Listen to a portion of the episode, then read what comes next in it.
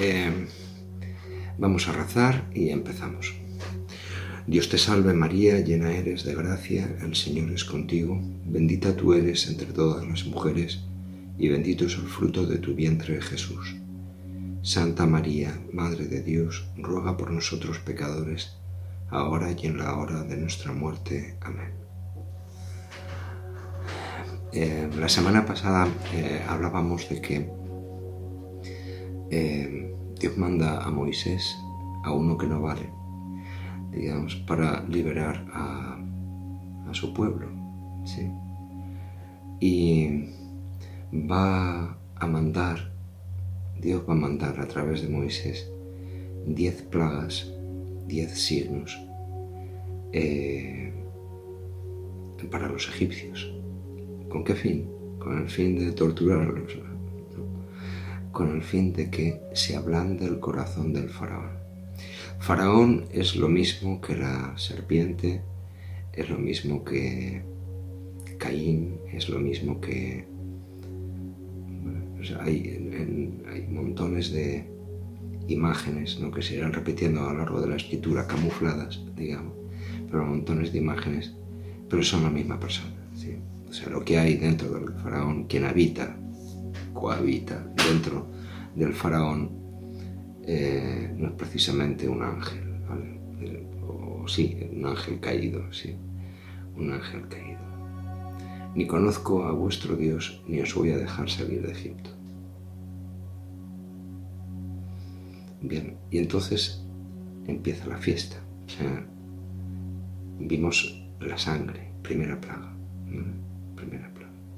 Y hay diez hay algún rabino que dice que durante la vida del ser humano, estamos en manos de Dios, durante la vida del ser humano, el, hombre, digamos, recibe diez plagas, digamos, o diez eh, enfermedades, o diez sufrimientos, ¿sí? De tal manera que uno puede coger una libreta y decir, vamos a ver, ¿por qué he pasado yo?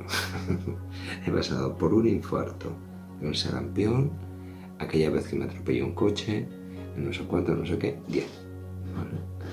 O 10 eh, sufrimientos, sí. Eh, o 10 palabras de vida. Dicen los hebreos que Dios se hace presente en la vida de cada persona 10 veces. 10 veces. ¿Para qué? Para que se vea que es Él el que está detrás. ¿sí? En 10 en diez ocasiones. Cada uno tiene que hacer memoria desde pequeño hasta ahora y ver en tal ocasión, en tal ocasión, en tal ocasión, en tal ocasión. ¿sí? 10.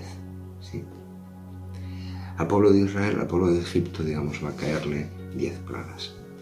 Pero también habrá 10 signos, digamos, eh, al pueblo de Israel. ¿sí? Pero no penséis que el pueblo de Israel eran angelitos. era un pueblo de dura cerviz, como los de mi barrio, de dura cerviz, eh, o como todo el mundo, eh, que nos cuesta, ¿sí? nos cuesta todo, un mundo, ¿vale? Nos cuesta acercarnos a Dios, nos cuesta ver que esto no es solamente trabajo y la nómina nos cuesta, nos cuesta todo. Aunque venga una pandemia, seguimos igual. Dura cerviz. Aunque venga una plaga, dura cerviz, pues tendrá que venir nueve más para que, para que nos demos cuenta de que somos criaturas, no somos Dios, somos criaturas. Bien. En el capítulo 10 del libro del Éxodo habla de la novena plaga. Hay 10, pues la 9, ¿sí? La novena plaga, habla en el capítulo 10. Y en el capítulo 11 se habla de la décima plaga, la última. ¿vale? Todo esto, ojo, porque tiene su eco en el profeta Daniel, tiene su eco en el Apocalipsis. ¿sí? Son palabras, o sea, no hay ningún detalle puesto al azar. ¿sí? Se entrelaza todo, tiene relación un texto con el otro texto y complementa el uno al otro y el otro revela un poco más y el otro al final va abriendo, digamos, todo el sentido del texto, ¿vale? Bien, entonces hay una novena plaga. Bien, ¿en qué consiste la novena plaga? Después de que han venido las ranas, las langostas, se les han comido, se les han comido las cosechas, o sea, después de, mil barrabasadas, el granizo, de mil, mil, o sea, de mil no, de diez, digamos, plagas, eh, llega la novena. ¿Y en qué consiste la novena? La novena consiste en que va a haber tres días de oscuridad. La novena plaga es la oscuridad. Tú imagínate, claro, nosotros vivimos en el siglo XXI, ¿verdad? Y hemos nacido, digamos, con la luz eléctrica. Ya estaba, llevaba muchos años ya cuando nacimos nosotros, ¿vale? Pero hace 150 años, cuando se hacía de noche, se hacía de noche y las calles no estaban iluminadas. ¿sí? Entonces, el, concepto de luz y tinieblas estaba más acentuado, digamos, más... Hoy en día es más difícil, ¿verdad? Uno tiene que vivir en el campo o en otras condiciones, digamos, para darse cuenta de lo importante que es. Nosotros nos hemos acostumbrado a esto ya, al LED o a la, luz eléctrica, pero imagínate que no existiera, ¿sí? o que de repente se fundiera en todo el mundo eh, toda la luz eléctrica. ¿no? Si suspendiera toda la luz eléctrica, ¿qué pasaría? Pasaría que los móviles no funcionarían, ni cualquier aparato eléctrico, que no habría luz. Tampoco los frigoríficos podrían funcionar. No funcionaría prácticamente nada. Y cuando cayera la noche sería de terror. ¿Por qué? Porque en la noche los que quieren cometer un delito se amparan en la noche. ¿Por qué? Porque las tinieblas los amparan, los esconden. De tal manera que aquí en España, durante el reinado de Carlos III, se prohibió que los, eh, las personas que llevaban una capa larga, digamos, era la moda, se prohibió llevar la capa larga. Habría que recortar esa capa, ¿no? ¿Por qué? porque se escondían en la capa en cualquier esquina y con un puñal podían eh, hacer la noche, hacer negocio, ir robando aquí y allá, sin saber la identidad del asesino o del ladrón. Y se prohibió la capa larga en tiempos del rey Carlos III. Bueno, eh, en, la noche, sí. En la, noche están las tinieblas, sí. Eh, en la noche es cuando uno debe refugiarse en casa, al amor de la lumbre, digamos, al, lado del fuego, ¿sí? estar con su familia y después irse todos a dormir hasta que vuelva a salir el día, hasta que vuelva a salir el porque la noche es un, espacio inseguro, digamos. Las fieras del campo hoy en día, pues no, por lo menos en, Europa es muy difícil encontrar fieras salvajes eh, por aquí, pero eh, en aquel tiempo no, en el tiempo, tiempo del Antiguo Testamento, en el Nuevo Testamento en Israel había leones, leones de los, de los circos, había leones sueltos por ahí, el desierto y, animales salvajes que te podían matar. Imagínate, si eso pasaba de día, imagínate si era de noche noche te la estabas jugando, ¿sí? Te la estabas jugando, ¿vale? Bien. Eh, entonces, Dios le manda a Moisés que levante la mano al cielo, y entonces caen unas densas tinieblas sobre todo Egipto, sobre Misraim. Egipto se llama Misraim, sobre Egipto. Y fíjate qué cosa, ese tiempo de oscuridad va a ser tres días. Tres días. Vamos a ver una cosa. Si nos vamos al Nuevo Testamento, si nos vamos al Evangelio según San Mateo, en el capítulo 27, eh, dice en el versículo 45, 27, 45. Mateo 27:45. Desde la hora sexta hubo oscuridad sobre toda la tierra hasta la hora nona.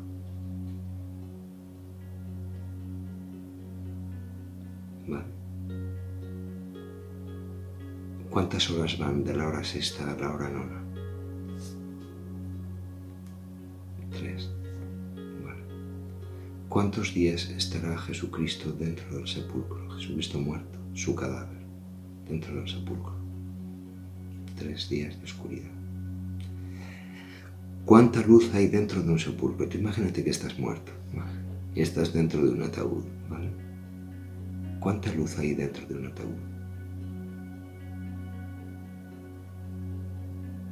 Luz. Está la oscuridad, ¿vale? El silencio. Hay luz. ¿vale? Tres días. La plaga, esa plaga, digamos, que cayó sobre los egipcios, va a caer sobre Jesucristo, va a caer sobre Jesucristo, como si fuera un castigo. Pero si Jesucristo no ha hecho nada, es verdad, Jesucristo no ha hecho nada, pero va a caer como un castigo. ¿Por qué? Porque Él viene a asumir la responsabilidad de los pecados de toda la humanidad. Toda la humanidad. ¿Vale? Entonces, los pecados de los egipcios que habían cometido los va a pagar él. Los, los pecados que cometió en Israel, no fiándose de Dios y de, bueno, los va a pagar él. Los va a pagar él. Hubo oscuridad desde la hora eh, desde la hora eh, tercia, perdón, sexta hasta la hora nona, desde las 12 de la mañana hasta las 3 de la tarde, ¿vale? Desde las 12 de la mañana hasta las 3 de la tarde. Bien. Acordaros que el Génesis comenzaba diciendo que todo era caos, confusión y oscuridad. Por encima del abismo, ¿vale? Y dijo Dios, haya luz. Al tercer día, ¿sí? Viene la luz. Bien. Después de, fijaros qué cosa, después de la novena plaga, llega la décima plaga. ¿bien? ¿Y en qué consistirá la décima plaga? La décima plaga va a ser la muerte de los primogénitos. Toma ya. En la cruz pasa la novena plaga, hubo oscuridad en la tierra desde la hora nona, desde la hora, no lo diré, desde la eh, hora eh, sexta hasta la hora nona, según las horas romanas, desde la hora sexta hasta la hora nona. Esa plaga la ha pasado Jesucristo ya. Y ahora viene la última plaga, donde además cuenta el Éxodo que muere el hijo del faraón. El hijo del faraón. Jesús muere en la cruz, décima plaga. ¿Qué pasa a continuación de eso?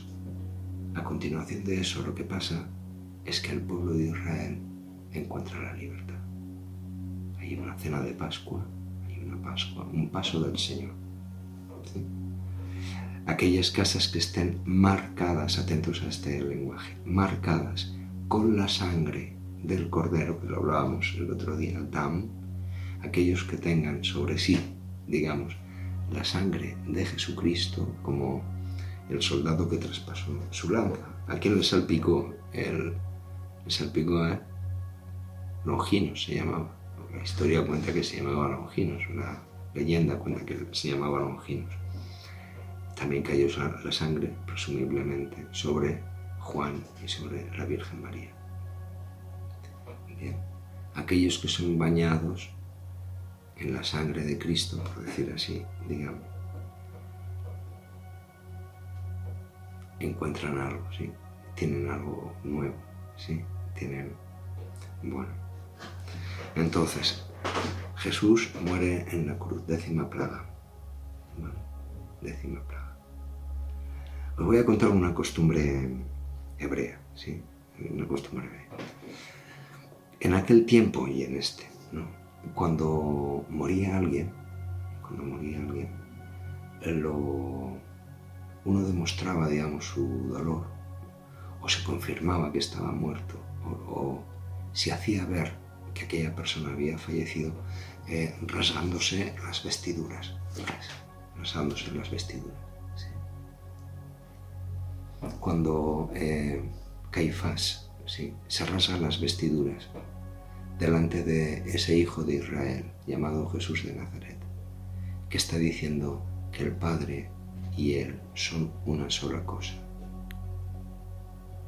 Se rasga las vestiduras porque para Él ese hijo de Israel ha muerto a la fe de Israel y se rasga las vestiduras. Bueno, está muerto. Cuando lapidan a Esteban en los Hechos de los Apóstoles, eh, están cometiendo un crimen, están enterrando a un muerto. Porque para ellos, Él está muerto ya, ha muerto la fe de Israel. Algunos judíos ortodoxos, si un hijo se hace cristiano, o protestante o lo que sea, se cambia, no, deja la alianza de los padres, digamos, y bebe del vino nuevo, digamos, ¿no? Hay algunos judíos ortodoxos, los Hasidim, estos que vemos con los tirabuzones, que es gente muy religiosa, muy religiosa, que hacen un entierro con, con un ataúd vacío, pero hacen un entierro del hijo, ¿sí? ¿Por qué? Porque el hijo ha muerto. Y si les llama por teléfono, no le cogen el teléfono. O si les dirige la palabra, no habla. ¿Por qué? Porque ha muerto a la fe de Israel. por decirlo según nuestro lenguaje católico, ahora, ha cometido pecado mortal, un pecado de muerte. Ha muerto. Está muerto ya. Da igual que siga andando por la calle, pero ese gacho, ese tipo, eh, ya ha muerto a la fe de Israel. No sé si os acordáis de una película que se llamaba El violinista en el tejado donde una hija del, de Topol, digamos, del, protagonista de la película, tiene un montón de hijas, que para los israelitas tiene su cosa, ¿verdad? Porque los hijos son una bendición, las hijas no lo son tanto. Bueno, pues todo lo que tiene son hijas, ¿verdad? Pues una hija se casa con un gentil, eso ya es la pena, ¿vale? Y deja de hablarle, deja de hablarle, porque para él esa hija ya ha muerto. Ha muerto ya. Entonces, los judíos matan a Esteban, entenderme bien lo que quiero decir. No, simplemente acumulan piedras encima de un cadáver. ¿Entendéis la cosa? Me lo han matado, evidentemente, pero en el fondo la justificación es esa, ¿no? Si un tipo está muerto, lo que hay que hacer es enterrarlo. ¿Cómo lo enterramos? Acumulando piedras encima de él da igual que se las tiremos. ¿vale? Y Saulo, de San Pablo, que era un crío, está allí sujetando los mantos de, la gente para que puedan tirar a gusto, para que puedan acertar en el objetivo, ¿vale? Puedan derribarlo y tumbarlo, digamos. Esta es un poco la cosa. Bien, pues os decía, perdón que me, que me he ido una cosa. Cuando muere alguien en Israel, lo, en el Antiguo Testamento, ¿verdad? El signo es romperse, rasgarse las vestiduras. ¿Os acordáis que os hablaba de la túnica del sumo sacerdote que era cosida de una sola pieza? Bien. ¿Por qué está cosida de una sola pieza? Porque es perfecta, sí, pero también por una razón. Porque una, un tejido, digamos, un vestido de una sola pieza es imposible de rasgar. ¿Vale? Si, yo me rasgara este jersey que llevo, se rasgaría por aquí, ¿no? Tiraría así y, por donde está cosido, digamos, haría brechas, se, se desharía, ¿vale? Si estuviera cerrado sería muchísimo más difícil. Si fuera una sola pieza, digamos, aunque tire, no se rompe, ¿vale? Si la Virgen María, según lo que pensamos, era hija de Leví, era levita, digamos. Y era de las muchachas que estaban en Jerusalén, porque parece ser que era de Jerusalén, de las que se encargaban de hacer, eh, ayudar, digamos, en, el, en las vestiduras, los cortinajes del templo, las túnicas de los sacerdotes, etc. Sabría la técnica para hacer una túnica sin, sin costuras, sin, o sea, inconsútil, digamos. Con lo que podríamos pensar que la túnica de Jesús fue hecha por la Virgen María. ¿Os acuerdas que había una película que se llamaba La túnica sagrada hace mil años? Bueno, esa túnica sin costuras, digamos, la habría hecho la Virgen María. ¿Qué quiere decir eso? ¿Qué podría decir eso? Podría decir que la Virgen María educó psicológicamente a su hijo para que él, su interior, su ser, digamos, no se arrasara las vestiduras ante el pecado de nadie, para que no declarara muerto a nadie, para que no pudiera escandalizarse de tu pecado o del mío. ¿Se entiende eso? Bueno, seguimos con este tema. Bien, si eh, un judío muere, ¿no? Hoy en día, ¿vale? ¿Se arrasan las vestiduras? Sí, hay una manera, ¿sí? En el momento en que van a enterrar a un, judío, digamos, un varón, eh, el pariente más próximo, por ejemplo, si es el padre de familia, pues el hijo mayor, por ejemplo, ¿no?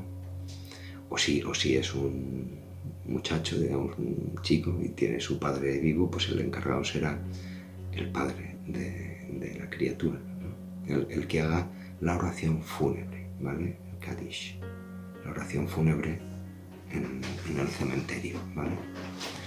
Entonces, ¿qué es lo que hacen? Bueno, lo que hacen es que, eh, sabéis, las, eh, las americanas, ¿no? lo que llaman en América el saco, creo, ¿no? Es el, vamos, la, la chaqueta, digamos, ¿no? Tiene como un, un ojal, ¿sí? Bien, entonces, ¿qué es lo que hacen? Llega el rabino y pega un corte en el ojal. ¿Para qué? Para que el otro coja de los dos extremos del ojal y rasgue. De tal manera que se rasga la chaqueta que lleva, ¿sí? Y así se cumple, digamos, el precepto. ¿no? Ha muerto alguien, ha muerto alguien. se rasan las vestiduras. Hoy en día, ¿eh? no estoy hablando de hace dos mil años, hoy en día se hace así, ¿vale? Se hace así. Porque el pariente más cercano es el que debe rasarse las vestiduras, hacer duelo, digamos, por aquel que ha fallecido, aquel que el ángel de la muerte ha venido a visitarle. ¿Vale? Bien. Bien. Esto está entendido, ¿sí? Vale. Vámonos al Nuevo Testamento, ¿sí? hemos visto que Jesús pasa por la novena eh, plaga, pasa por la décima plaga, muere en la cruz. ¿Y qué ocurre? Dice que hay un terremoto, ¿sí? Y dice, y dice, y el velo del templo se rasó en dos de arriba abajo. ¿Qué es lo que cubría el velo del templo? La Shekinah, la presencia de Dios sobre el arca de la alianza. ¿Quién se rasga las vestiduras por la muerte de un familiar cercano? Dios mismo. Dios mismo está cumpliendo la Torah. Se rasga el velo del templo de arriba abajo. Es Dios mismo quien hace duelo por su Hijo. Es el pariente varón más cercano. ¿Entendéis el chiste? Esa es la cosa. ¿vale? Bueno. Eh, y a partir de allí, ¿qué va a pasar? Volveremos a repetir la historia, ¿sí? Habrá oscuridad, sí, habrá la oscuridad del sepulcro, ¿vale? La oscuridad de Egipto, ¿Cuánto dijo Dios o cuánto hizo Moisés que fuera esa oscuridad? Tres días. Y después, y después se acabó. Y fue una tarde y fue una mañana. O sea, mira, esto una oscuridad, la noche y después viene la mañana. El día empieza con el atardecer del día anterior, no a las 12 de la noche, con el atardecer del día anterior. Hoy es martes, pero ha caído el sol hace un rato. ¿sí? Entonces ya es miércoles. En realidad es miércoles ya. No tengo que esperar a las 12 de la noche para que sea miércoles. ¿Vale? Y fue una tarde, fue una mañana. Primero viene la oscuridad y después viene la luz. Si lo veis en los enfermos de los hospitales, en muchas ocasiones, en muchas, se da esta secuencia, esta secuencia de acontecimientos, ¿sí? Uno de los pasos últimos, digamos, en, la agonía de un ser humano en un hospital es llegar a las tinieblas, no ver las últimas horas, digamos, o los últimos días antes de perder la vista. Ya no son, ya no ven, no son conscientes de, no, no. Y llega la décima plaga, bueno, en mitad de, la de su oscuridad.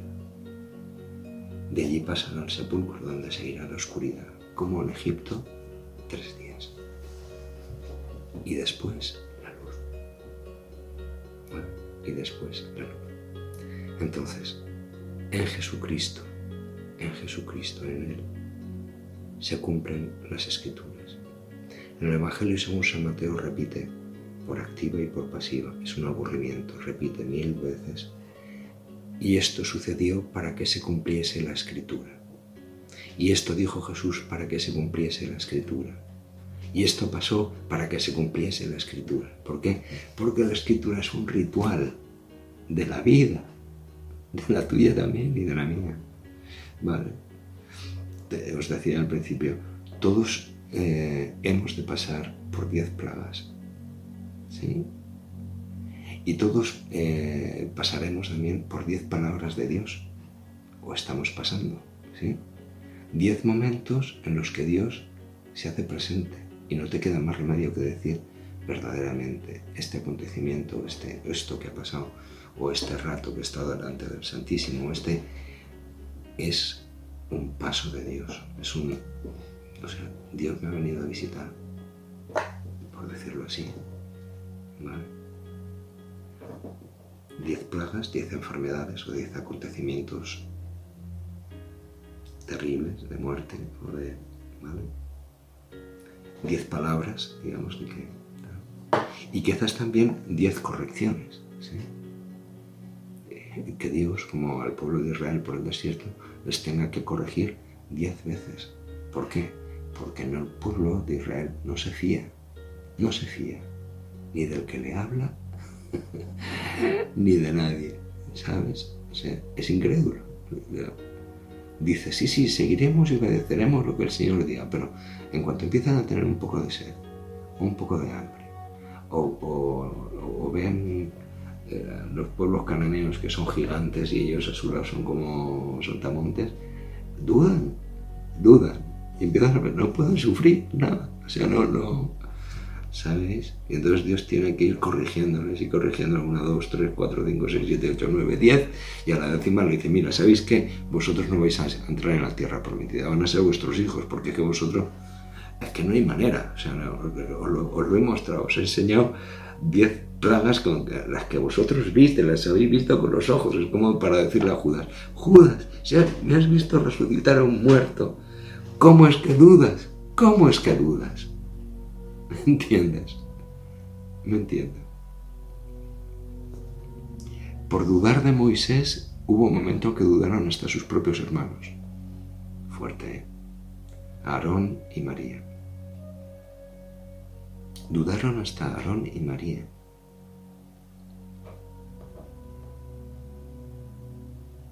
¿Me entiendes? Entonces, la oscuridad sí, pero detrás de la oscuridad viene la luz. Detrás del problemón tremendo que te ha amargado la existencia, viene la luz. Detrás del sufrimiento tan grande que, a ti te parece que, no se puede superar, ¿no? viene la luz y el sentido de todo eso. ¿vale? Bien, acordaros bien, ¿vale? Novena plaga décima plaga, ¿en quién se cumple? En Jesucristo. Las tinieblas, sí. La muerte de los primogénitos, Él es el primogénito, es primogénito, primogénito del Padre, primogénito de María. la muerte del primogénito. Un, un sacrificio por todos los sacrificios que ya no tienen sentido.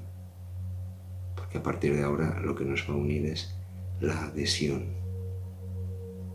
la confianza, por decir así, por no utilizar la palabra fe, la confianza en aquel que nos ha redimido gratis y que nos lo da gratis, sin que nosotros tengamos que hacer sacrificios de machos cabríos, ni de corderos, ni de vacas rojas, ni de nada, de nada, sino creer, la fe, creer. Bueno, pues alguno lo estáis pasando mal, que sepáis que tras los tres días de oscuridad viene la luz. Nos vemos. Adiós.